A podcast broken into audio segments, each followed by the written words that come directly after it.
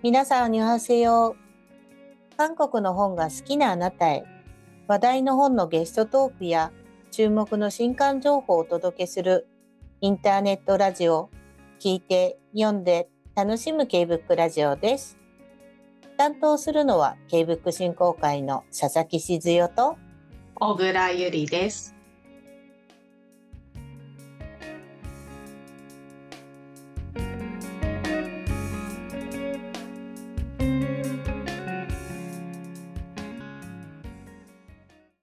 今週は翻訳者の方にお越しいただく私これ訳しましたをお届けします。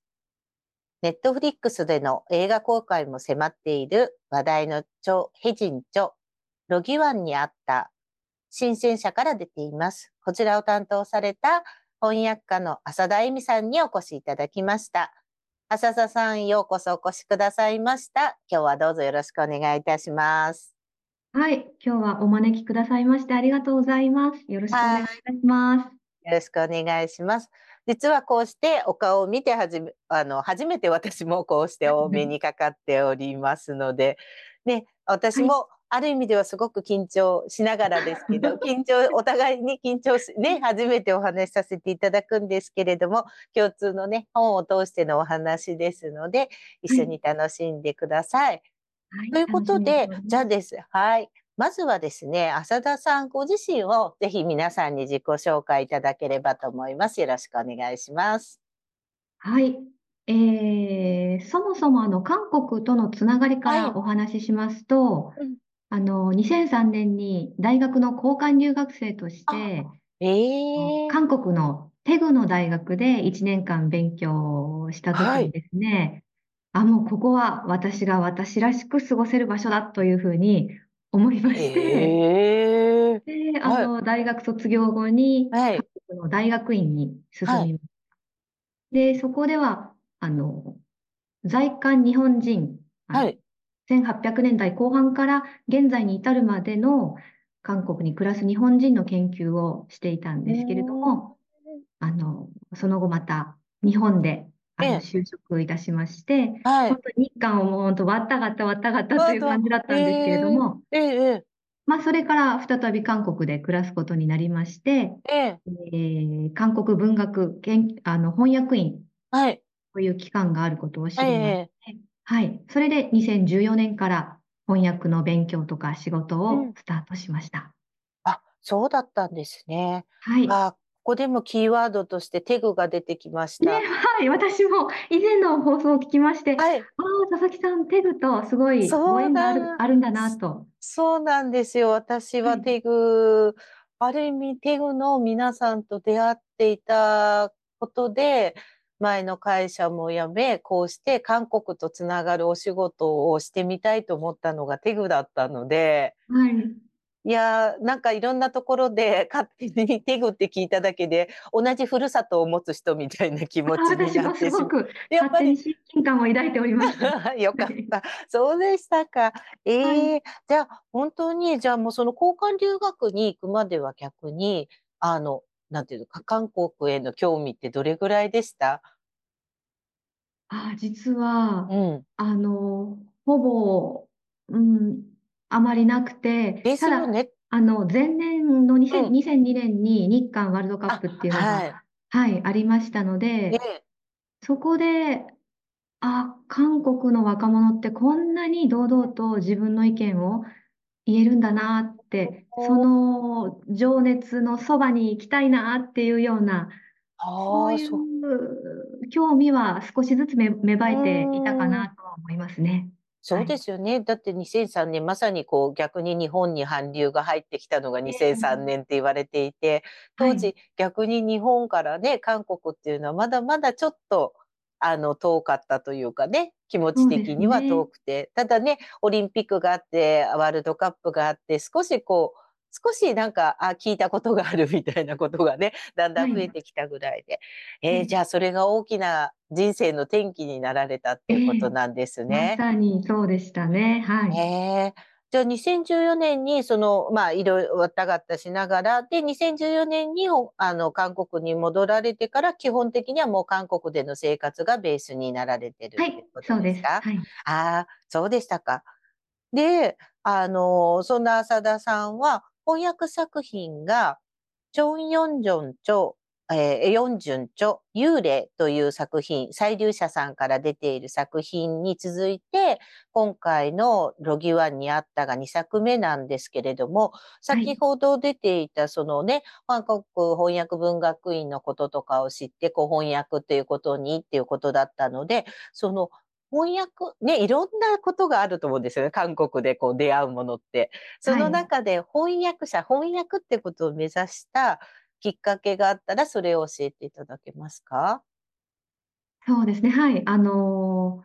ー、まあ、もともと日本の小説を読んだりとか、うん、文を書いたりっていうのが好きだったので、韓国文学にも興味がありました。うん、うん、あの、こう勉強することで、はい、韓国の文化への理解も深められそうだなというとっても軽い感じで、あの2014年から韓国文学翻訳院の翻訳アカデミーに通い始めたっていう感じなんですが、うん、でまあ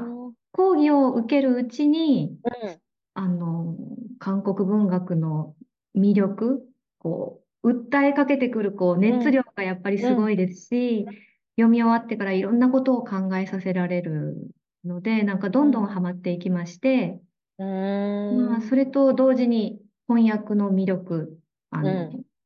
文脈に合うこう表現っていうのを頭をこう悩ませながら、こう、これだっていうものを見つけた時の喜びみたいなものもこう身をもってこう感じるようになりまして、それで、あ、いつか文学翻訳者になれたらいいなというふうに漠然と考えるようになりましたね。じゃあ、そうして、えー、翻訳員の方で翻訳者ということを少しこう意識、えーはい、され始めたということなんですけれども、そういえば、2024年最初の私これ訳しましたにお越しいただいた大四和さんの翻訳レッスンも翻訳アカデミーで受講されていらっしゃったんですよね。はい、そうなんです。はい。はい、実は大岩さんから、あの、浅田さんは私がね教えてたのっていうお話が、はい、はい、ですか？はい。はい、じゃあなんか例えばその大岩さんのあのレッスンを受けられてたこととか、そのアカデミーで学ばれてた中で何か心に残ってることとかあったら教えてもらえますか？はい。えー、っと、大四和先生には本当に大変お世話になりまして、えー、いろんなことを教えていただいたんですけれども、その中でも、あの、こう翻訳作業に入る前に、ええ、あの自分の頭の中でこう登場人物を立体的に描けるようにしておくことの大切さっていうのは教えてもらいました。で、それはあの小説から読み取れる登場人物の外見であるとか体験、あ体体型とかっていうのはもちろんのことを、あの性格とか行動パターンとか癖とか雰囲気とかまでこう全部書き出して、で自分の頭の中でその人物がこう一つのキャラクターとしてこう動けるように動くように具体的にこうイメージするっていうふうにあの理解しているんですけれども、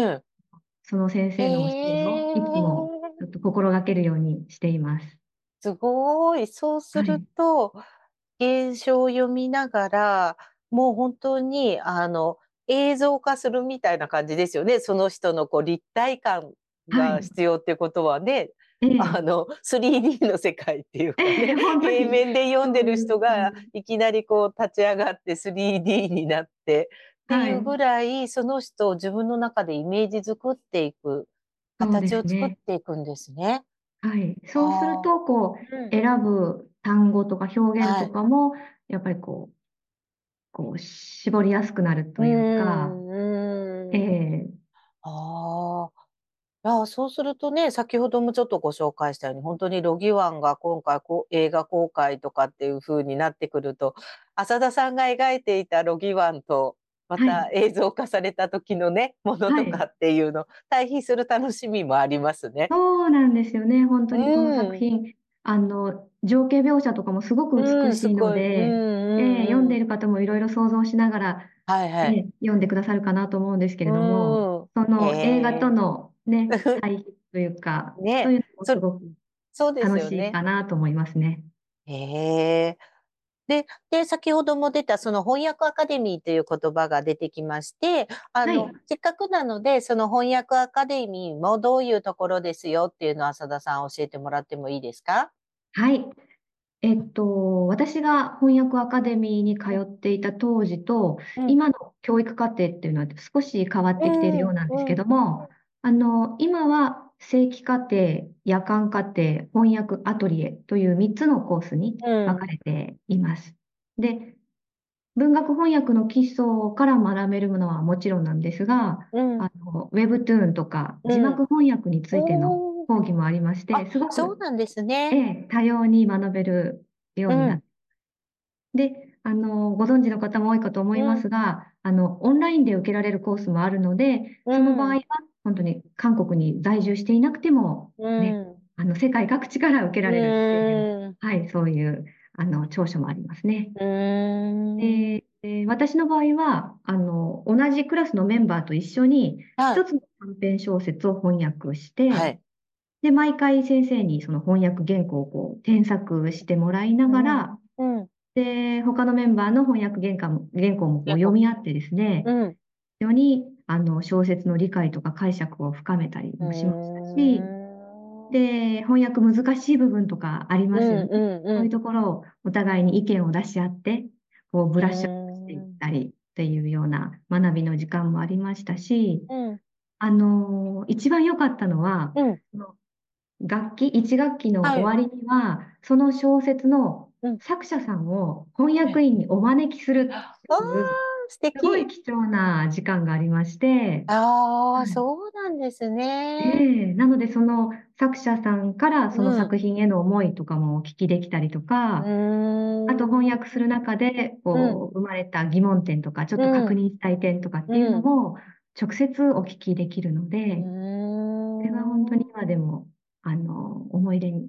残ってそうですね。それはさすがに韓国内であの展開されている授業だけに最後のね、それは本当にね、翻訳されている人にとってはね、あの、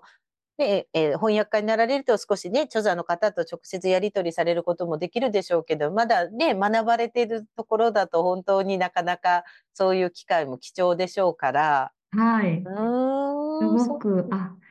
もう楽器終わりに作者さんに会えるんだという思いで、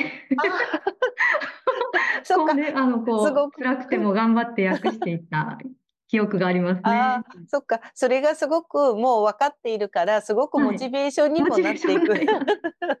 はい。ねこの方に会うと時には、なんか少しでもね、いい役ができてたらいいなとも、多分皆さん思われるでしょうし、はい。当時、浅田さんがいた頃は何人ぐらいのクラスなんですか？そのクラスとかで言うと。えーっと、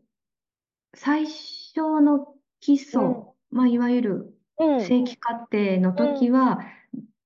10人ちょっとぐらいいましたね。10人から15人。で、翻訳訳アトリエに行くと5人ぐらい5人のぐらいに。総帥メンバーになっうて、んうんうん。えそこで、あの、各自訳したい小説を決めて、うんあの、出版提案書、レジュメ書いてレジュメを書いてちょっと書いてみたりとか、うんうん。はい、そういうもう本当にこう翻訳者デビューするためのことを、まあ、アトリエ過程まで進むと、なんかはいよりそこに近いことをされていくっていう感じですね。ですね。はい。へえ。いや、けどやっぱりあの、実はあの、昨年、チェッコリと系ブック振興会で実施した翻訳アカデミーの翻訳員の担当者の方が、えっと、まあ、学校説明会もをされた時にオンラインでやったんですけど、なんとし、えっと、申請してくださった方が350人ぐらいいたんですよ。すっごい数ですよね。すごい数でした。で、ーあの、基本的には韓国語での解説、あの、ただまあ日本語の資料はお付けしますっていうことだったんですけれども、まずそこだけでもハードル一つあるじゃないですか。韓国語オンリーでの説明なので。ええで、なおかつそのアカデミー翻訳の、あの、いわゆる、まあ、翻訳者を養成するためのそういったクラス教室っていうところを、そうやって関心持ってる人がいるっていうのは、いや、はい。本当にすごいことだなって、あの、ね ちょっと驚きました。ね、それほどやっぱり韓国文学を愛している方が、それだけ増えているっていうことそうでなんですかすね。ね。はで、い。もうそのまず前提として、韓国語学習者の数の増え方が、もうここ数年はもうやっぱありものすごいえ率え、で増えているし、はい、それこそ韓流が始まった20年前からのファンもいっぱいいらっしゃって、そのはい。頃からコツコツたあの、やられてる方もいらっしゃるし。新しい人たちも入ってっていうことで、基本的に多分ね、韓国語に親しんでる方がたくさんいて、はい。で、そういう方たちの次のステップとして翻うん。訳っていうのがすごく身近なものになってきたってことかなっていや、なので、皆さんからしたら浅田さんとかも皆さん本当に憧れですよ。あの、翻訳者デビューはされてるから。本当に私は駆け出しで、いえ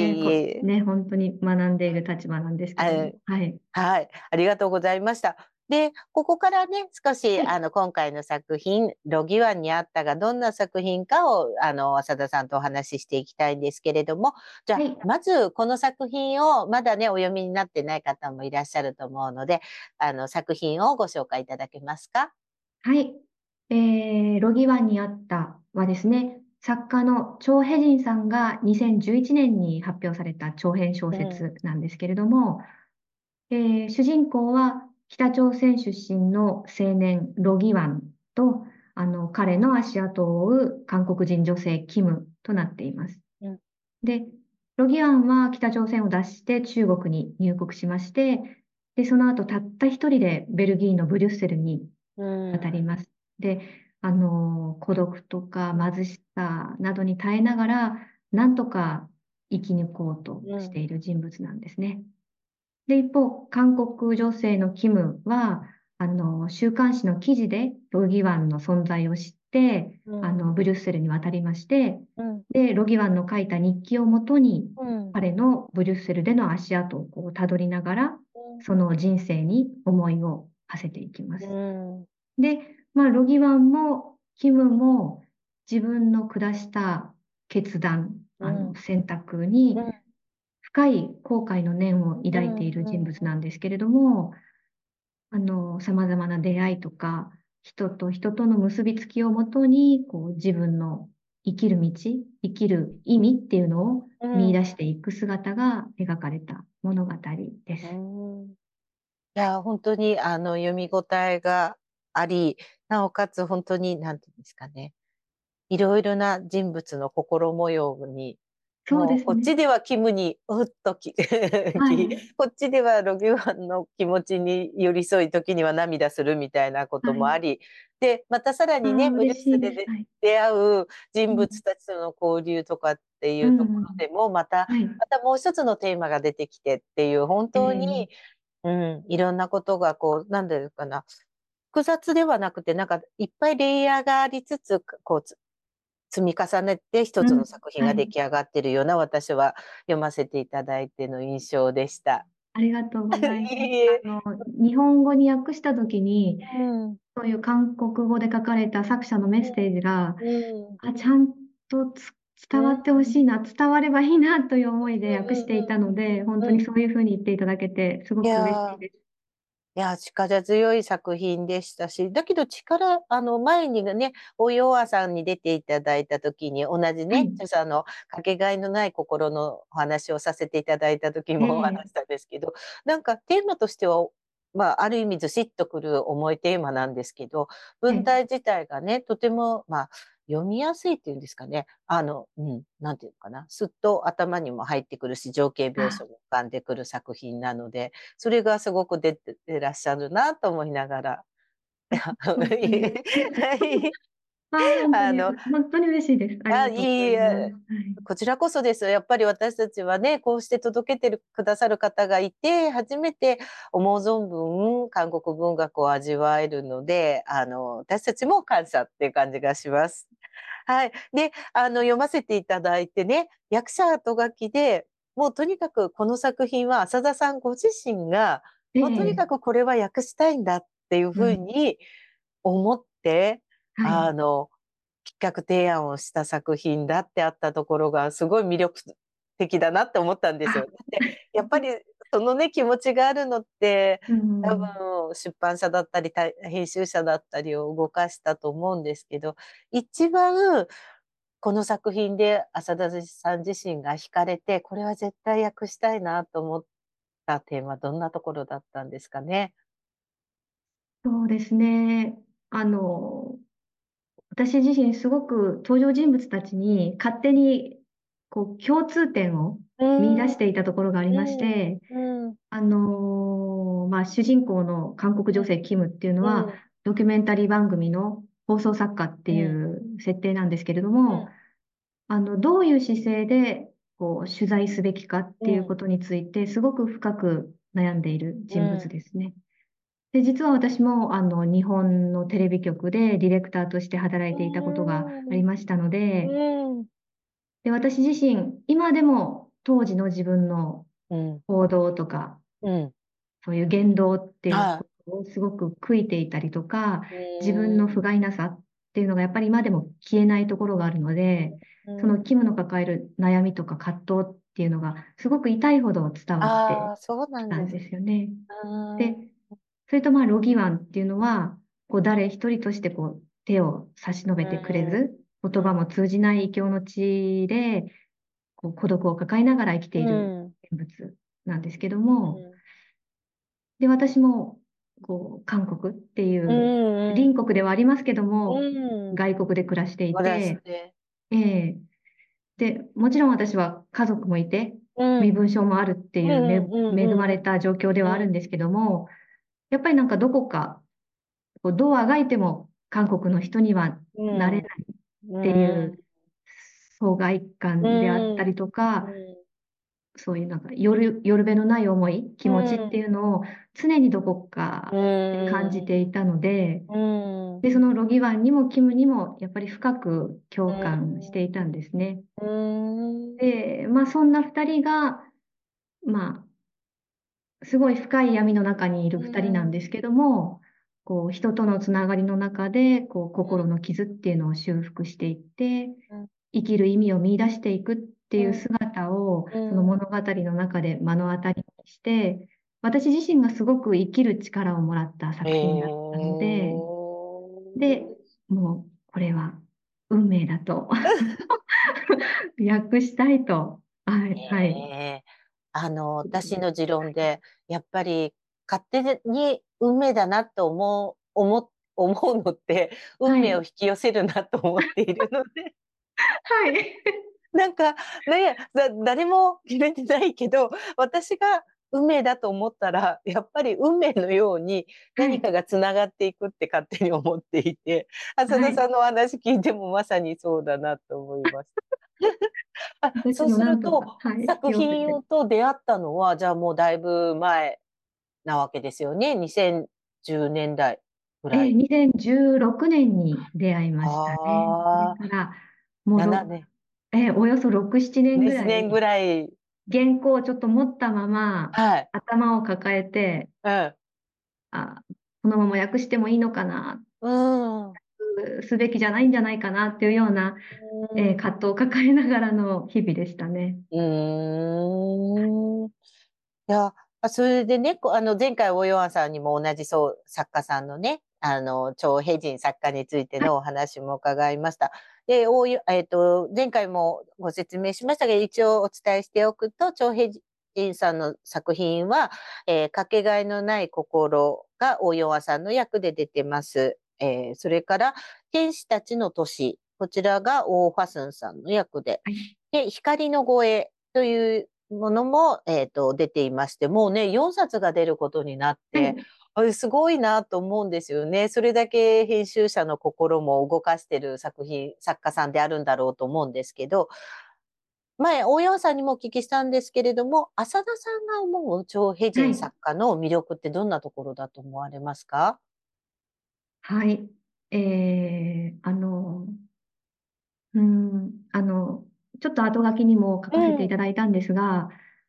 チョエジンさんは、あの、社会から背を向けられたりとか、見過ごされがちな人々の心の深淵を描いてきたっていうことから、他者の作家っていうふうに呼ばれています。で、それと同時に彼女は光の作家っていうふうにも呼ばれていて、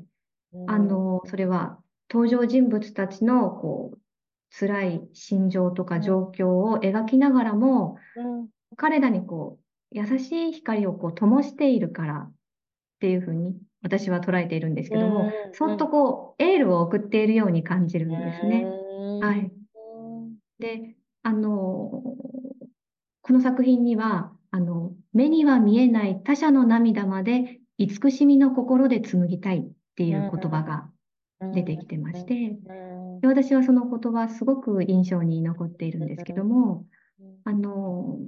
やっぱりその言葉のように作品を読み終えると、チョエジンさんのぬくもりっていうのが、やっぱりこう、こちらにこう伝わってきて、なんかこう、心が洗われるような感覚を覚えたんですよね。でそれがやっぱりチョエジンさんの作品の魅力の一つだなというふうに、ちょっと抽象的なんですけれども。あいえいえ、はい、けどそれぐらい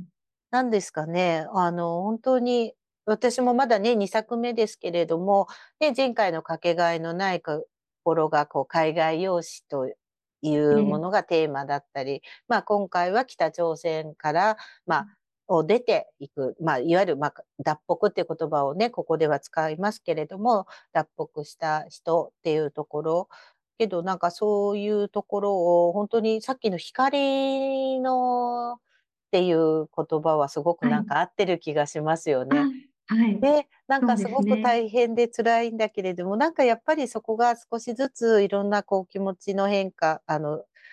時間を経て光が当たるような、やっぱり人それぞれに光の当たる人生がちゃんとあるよっていうのも教えてくださってるようなところもあって、うん、光をこう灯し合うような。ふうなね、そええ。そこが多分魅力の作家さんなのかなっていうふうに思いました。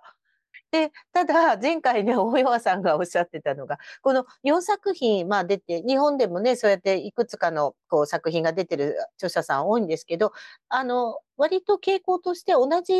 まあ、翻訳者の方が2冊やる。なんならもう全部をたまたまやってらっしゃるってことが多いんだけれども、はい、みんな違うのよね っておっしゃっていて、で、ね、なぜかっていう話をしたら、お岩さんが、もうお岩さんもあの自分で訳したいと思ったのは、そのかけがえのない心が初めてだったかもっておっしゃっていて、はい、わあ、そんなすごいんだと思ったんだけど、実際に訳し始めたら、こんなに苦労することはないと思ったってはい、それも一つは 役者が全員違ってる原因かしらみたいな話をちょっとしたんですね。2人で勝手に、はい、実際に訳してみられていかがでしたか？それだけ思い入れがある作品逆に。いやいや本当に私も大山先生のご意見にまさにも同感。であの私もあの自分で訳したいって思った最初の作品がロギワにあっただったんですけれども、やっぱり、えー、あの読んだ時のこう感動と、訳し始めた時の、あの悶絶っていうのは 全く違うもので。そうでしたか、やはり。なんていうんですかね、もう、ええー、もう、自問自答の日々でしたね。そうなんですね。いや、ままでいいのかという。はい。そうなんだ。いや、大岩さんね、大岩さんはまあね、このところ、ここ、特にここ数年もいっぱい本もだ、ね、訳されてもいらっしゃるけれど、あ、その大岩さんも同じようにやっぱりおっしゃっていて、それぐらいその原書で読んだ感動と、それを日本語に訳す時のギャップの大きさすごく大変だったっておっしゃってたのは。本当にそうですね。あの、大山先生もすごい難しいというふうにおっしゃっていたので、うん、私も一方ではちょっと安心した部分もあったんですが、そうか、そうか。うん、でも、大山先生のあのかけがえのない心を読んだら、本当に美しい翻訳だったので、ああ、あの、同じ作者の作品として読んでもらえるだろうか。こう、やっぱり根底に流れる作者のメッセージっていうのは、一貫したメッセージっていうのはあると思うので、それが私の役で、こう、なんていうんですかね、こう、かけがえのない心とつながるだろうかっていうところもすごく、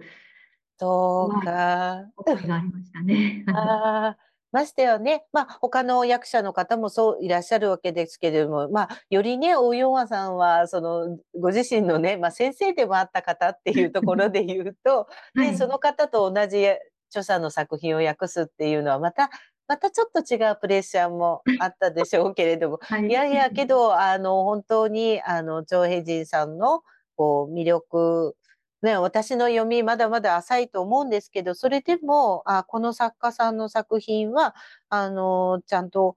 読み、読んでいきたいなと思わせてくれる役になってたので、そこはもう安心してど、あの、ありがとうございます胸を張って 言っていただけたいかなと思いました。うん。で、一、具体的にその何ですかね、あの、この作品、さっきのね、もうご紹介にもあった、本当に脱北されしたロギワンという青年もいたり、先ほどのね、あの、キムという、あの、足跡をたどる人がいたり、それからブリュッセルで出会う人がいたり、割と、ある意味ではその中に、あの、ベースにはロギワンっていうね、あの、中心人物があるんだけれども、いろんなものが出てきて、テーマもいろいろで、なんだかえ読んでいても、そのすごくいろんな視点が出てくるじゃないですか。読んでいるだけでもく大変っていうか、ある意味では、お、こう読み応えのあるところがそこだったんですけど、訳されてて一番こう苦労したなと思うところはうんどんなところだったんですかね？そうですね、本当に、あの、うん、たくさんあったんですけども、うん。まあ、あの、翻訳にあたってやっぱり、まずは何度も何度も深く読み込んで、物語を自分の中に落とし込んでいくっていうのは、まあ、大大前提だとは思うんですけれども、やっぱり翻訳者が他者である以上、役者の解釈とかうん。主観っていうのが、うん。どうしても訳文に反映されてしまうとう思うんですね。ん。で、まあ、作家さんの頭の中に入れたらいいんですけども、うんできない。うん。のも残念にならないんですが、うん。なのでまあ、うん、この作品の場合は登場人物の心の揺らぎとか葛藤っていうのが丁寧に繊細に描かれているんですが、まあ、それを自分の解釈をもとに訳してもいいのかっていう思いはやっぱり常にありまして、はい。でまあ、まあ、訳しながらも、これまで自分がどう生きてきたか、なんかうんうん何を考えながら何を大切にして生きてきたのかっていうのを、うん作品からこう問われているようなうん。気がしてまして、うん。で、チョエジンさんが伝えようとしていることをきちんとこうキャッチする、こううん受け止めてそれを日本語にするうんっていう、そういうところに時間うん。がかかったような気がしていますね。で、まあ、でも、まあ、そんな中でも一番すごく心強かったのは、あの、編集者さんの存在で、へえ新鮮者の安木さん、はい。あの、役者としての私の悩みをこう受け止めてくださいまして、で、根気強くこう一緒に考えてくださいまして、それで最後までやっぱり同じ方向を向いて、うん。あの、安木さんと一緒にこの作品を完成できたっていうのは、うんとても幸せなことでした。けどね、本当はい。にそういう意味ではね、まあ、翻訳を出すところまではご自身がそうやって苦闘しながらいろいろ考えてですけど、あと本をね、作っていく過程においては本当に編集者さんとのね、二人三脚というか、ええそういったのって重要ですものね。えー本当に心の支えになりましたね。で、それだけにこうね、役で苦労されている分、自分だけではこう、判断をちょっとどうしようって思うところとかをそうして、信頼して相談できる、まあ、一緒にこう考えてくれる編集者がいるっていうのはすごく大きいでしょうからね。えー本当にそうでしたね。はい。えー私たちも本当に、あの、私が兼務するクオンチェッコリでもずっと屋敷さんにはお世話になってますし、あはい。はい、本当にいい編集者さんですね、そういう意味ではね。はい。はい。でね、くあの、冒頭にも言いました、これはいよいよネットフリックスで3月から映画公開、日本でも見られるということなんですけど、はい。なんか映画化楽しみなんですが、どんなところ期待してますか？まあ、あの、本当に、孫淳義さん主演ということで、もうさらに、あの、期待が膨らんでいるんですけれども、ね。はい。どんな風にね、彼がロギュアーをになるんだろうね感じが。でも、あの、予告編はちょっと、はい、見、ました、拝見見ました。あ、拝見されました。あ、うんご覧になりました。あの、私も拝見したんですけども、あの、すごく、孫淳義さんが、うん。あの、ロギワンになりきって、うん。あの、まあ、方言もそういはいう北朝鮮の方言でもそうですし、姿や眼差しとかもすごく、あの、私の描いたロギワン像だったので、でも、うんまあ、すごくかっこいいロギワンなんですけども、そうですよね。ええ早く、あの、全編、ええあの、ね見たいなという気持ちなんで。そうですね。はい。やっぱりね、小説とはまた違う、やっぱりその映像化する上での魅はい力みたいなのがきっとね、あるでしょうから楽しみですね。はい。はい。で、あの、今回、先ほどお話が出たように、今回が、まあ、翻訳書は2冊目というこことですけれども、これから、あのね、ロギワンのように、なんかこれから、これ、これもやってみたいんですとか、この作品、この作家やってみたいな、翻訳してみたいなって思う方がいたりしますか？ああ、そうですね。あの、えーっと、私は本当にひよっこ編、あの、翻訳者なので、まあ、だからこそ今はちょっと、ジャンルとかにとらわれず、あ作家さんとかにとらわれず、いろんな作品を訳していくべき時かあ、なうんっていうふうにうんうんうん。感じていますし、うん。で、まあ、文学では、まだ日本には紹介されていない、うん。あの、若手作家さん、はい、うんうん。あの、本当に現代文学賞とか、遺産文学賞とか、うんいろんなうんうん文学賞を見ると、もうどんどんどんどん新鋭の、あの、作家さんが出てきているので、うんうんもういち早く見つけて、うん。あの、しっかり、あの、レジュメを書いていきたいな本当ですというふうにね。はい、思っております。そうですね。ぜひそうしてください。多分本当に今はありがたいことにね、日本の出版社さんたちもそういういい作品をあのどんどん出していきたいっていう意欲はまだまだこう続いている状態なので、はい、そうするとね、そういう機会を待ってらっしゃると思うのでね、はい、ぜひ、はい、ご紹介いただければと思います。はい、で、あの、まあ、いつも翻訳者の方にお越しいただいたときには、先ほども申したように、本当に翻訳ということに関心を持っている方、あと、まあ、本当に翻訳について日本でも勉強している方も増えているので、浅田さんからも、浅田さんなりに今思うはい。翻訳者を目指す人へのアドバイスがあったら一言いただけますか？はい、あの、本当に私が申し上げるのもおこがましいんですけれどいえいえ。も、あの、まあ、今回訳しながら改めて感じたのは、うん。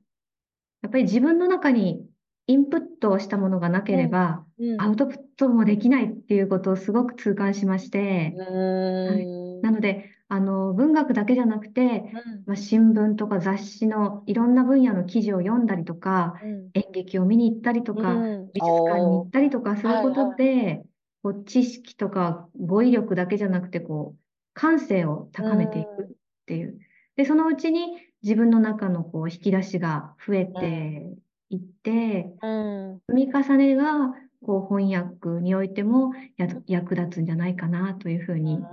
えー感じてますし、うん。あとまあもう一つは、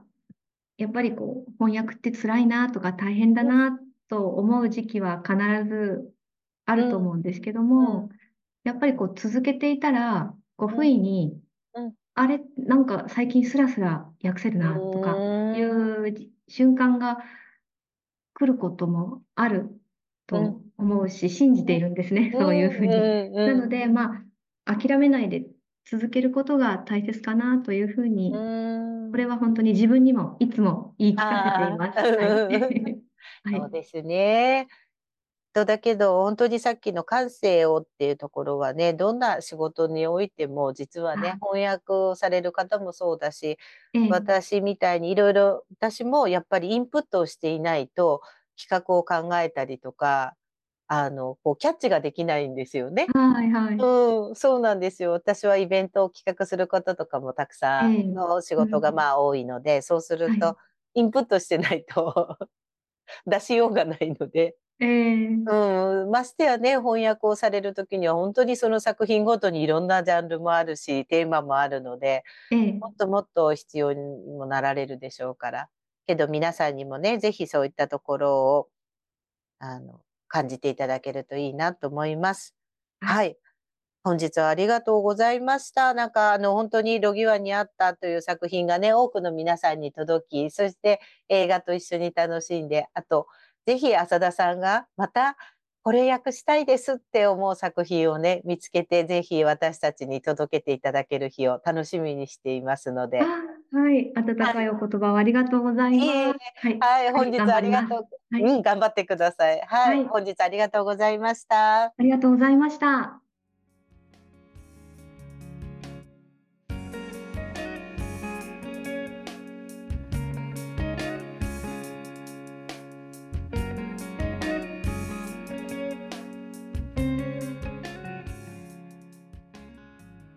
ロギワンにあったを訳したいと思ってから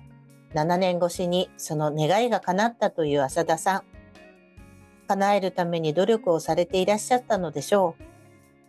これからまた出会うであろう浅田さんの翻訳書を楽しみにしたいと思います。それでは今週の新刊とイベント情報を小倉さんご紹介お願いします。はい。本日は2冊の新刊をご紹介します。1冊目は川出書房新社から2月27日に刊行される父の革命日誌です。こちらはチョンジヤ著橋本地方訳です。パルチザンとして闘争に身を捧げた父の突然の死。喪主として故郷に帰った娘だが、その葬儀には思いもよらない弔問客たちが次々と訪れる。人生の複雑さをユーモラスに称えた傑作長編です。2冊目は現代人文社から2月28日に刊行される私が出会った少年について韓国の少年事件裁判官が語る子供たちとの歩みです。こちらは、チョン・ジョンホ著、斎藤豊次、ジョン・ユジョン監修役、菅野育美役です。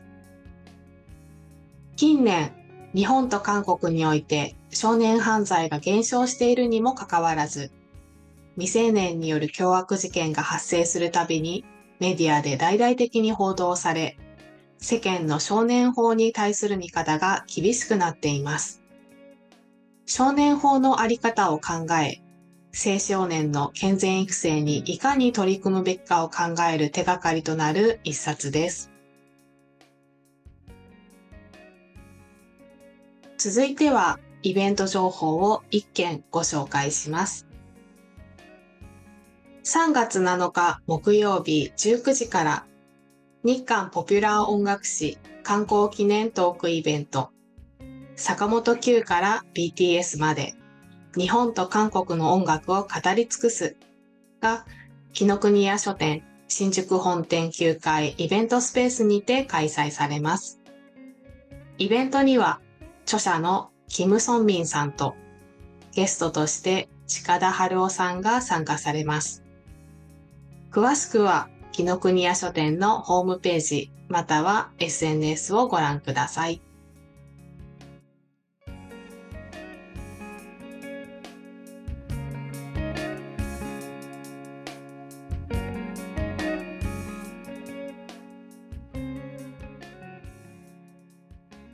K-BOOK ラジオでは皆さんが読んだ韓国の本 K-BOOK の感想をお待ちしています。X や Instagram にハッシュタグ K-BOOK ラジオをつけて投稿いただくか、専用の投稿フォームでも受け付けています。お寄せいただいたコメントは、私、これ読みましたのコーナーで紹介させていただき、紹介させていただいた方には、オリジナル特製しおりをプレゼントします。皆さんの感想や番組へのコメントをお待ちしています。なお、K-BOOK ラジオは Spotify、Apple Podcast、Google Podcast、YouTube でお聞きいただけます。お好みのプラットフォームでチャンネル登録をよろしくお願いします。また、毎週ご紹介した書籍やイベント情報は各回の概要欄に詳細情報がありますので、ぜひチェックしてください。